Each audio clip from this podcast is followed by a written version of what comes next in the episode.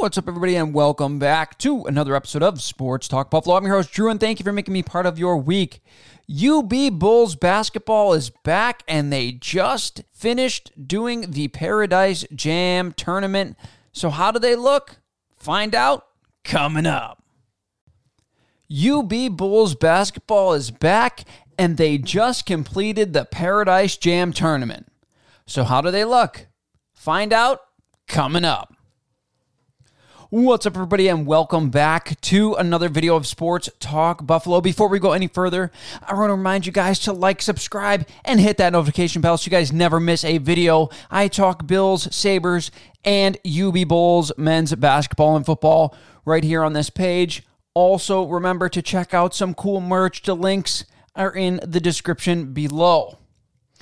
The Bulls season has started, and this year's Bulls are a completely different team than we have seen over the past few seasons. Buffalo has an entirely new starting lineup because of the transfers that the UB Bulls had and a lot of graduating seniors. The Bulls seniors who graduated are Ronaldo Segu and, of course, Jeenathan Williams, Maceo Jack, who played in Buffalo for a season, and some big transfers that really are hurting the Buffalo Bulls so far this season are Josh Mballa and uh, David Skogman, who I absolutely loved. They misused him terribly last year, and that is probably one of the reasons why he transferred. So that left a big, big job ta- and task on UB's head coach Jim Whitesell and his staff to try to recruit and replenish all of the things that they lost this past offseason. So the question is, how do they look so far this season? The answer is, well, quite frankly, subpar. Buffalo sits at 2 and 4 currently and have a KenPom ranking of 199 at the time of this video. That puts them in the bottom half of teams in the nation and that is a ranking. They're 199 out of 363 teams. So, for the first time in a very long time, the UB Bulls basketball team, at least at the moment, is completely irrelevant to anybody outside of Western New York. So, how do they look in the Paradise Jam tournament? This was a tournament that was very winnable. It was against a lot of uh, very good mid major teams. And a glass half full person might say, well, they lost two very close games against two pretty decent opponent. Well, one pretty decent opponent, one whose KenPom is even worse than Buffalo's. However, they lost two very close games, two games in which they looked very, very good for large stretches of this game. And hey, they did win their last game of the tournament, a game in which they looked good for the entirety of the 40 minutes that they played.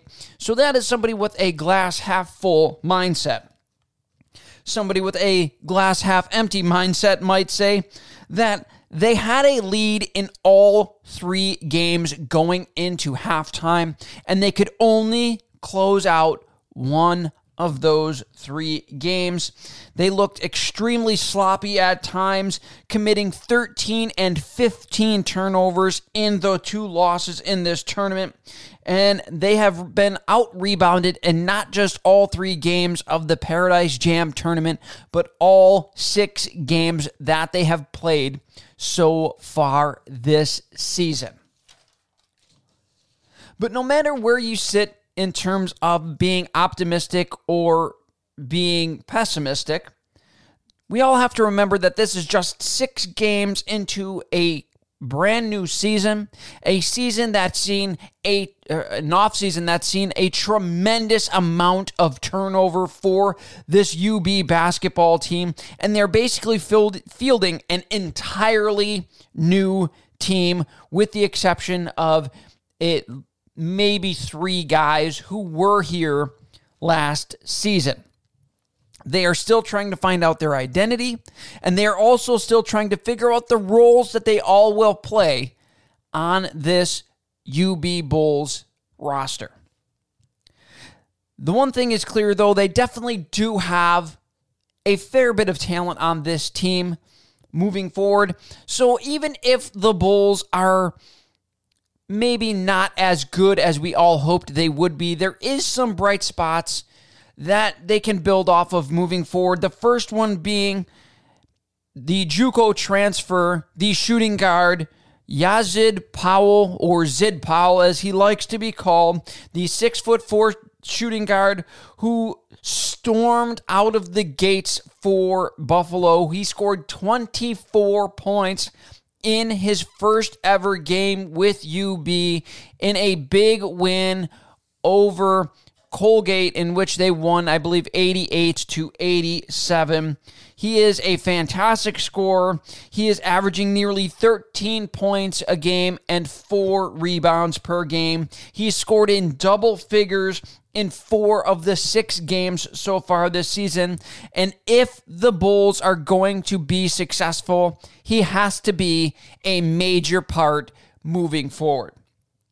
The second is sophomore point guard Curtis Jones, who has taken his opportunity to start on this UB team and has completely run away with it. And he has looked simply fantastic for a majority of this season.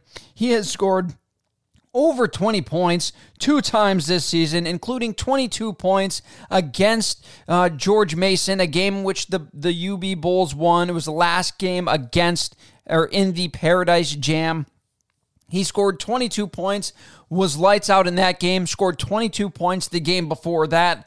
He has been a very, very solid, sturdy player so far for the Bulls, and he currently leads the team in scoring with 14 points per game, and he is second on the team in rebounds at nearly five rebounds per game. So we wrap it all up. If Buffalo wants to have a good season, both of these players will have to be big, big contributors moving forward, and they're going to need a little bit of help from their surrounding cast. Isaiah Adams had a very good game this past game against GMU. We hope to see that more in the future. He was a highly touted recruit uh, a highly touted transfer coming in for UB. He has to be a scorer if the Bulls are going to be successful. And we want more games like the one he played against Colgate and the game he played against GMU, and not all the games in between those two games. The Bulls are going to run through a gauntlet in this non conference schedule because it doesn't get any easier after the Paradise Jam tournament. As the team that they face coming off of the Paradise Jam tournament is Canisius.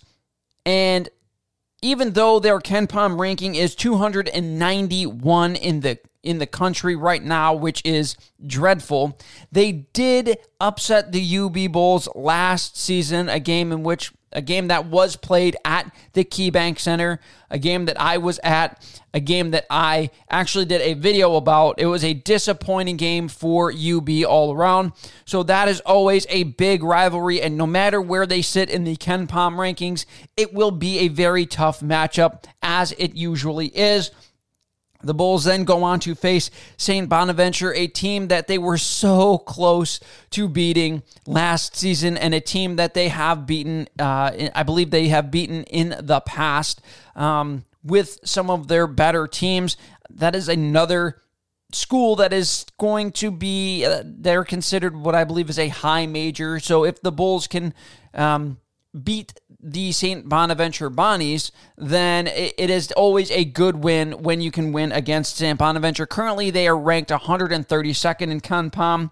Then the Bulls have to play against Tulane, which are ranked 73rd in the KenPom. Colgate was ranked in the 70s also, so it is not like the Bulls are going to necessarily be completely outclassed. They will, however, have to bring their A game against Tulane if they want to have a chance in this one.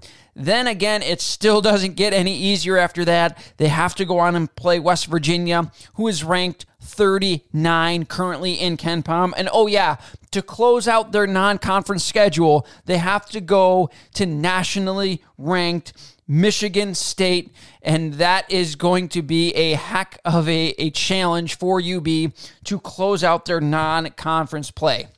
Buffalo, no doubt, has the most difficult non conference schedule of all of the uh, mid American basketball teams.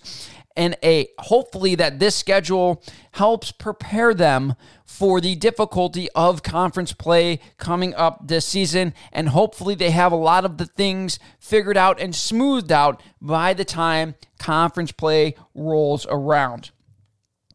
That's going to do it for this episode, guys. Let me know what you think in the comment section below. I love interacting with all fans of the show, UB fans or fans of other teams. It doesn't matter. Let me know what you think about this University at Buffalo team, where you think they're going to stand, maybe where they're going to finish in non conference and in conference play and in the season overall.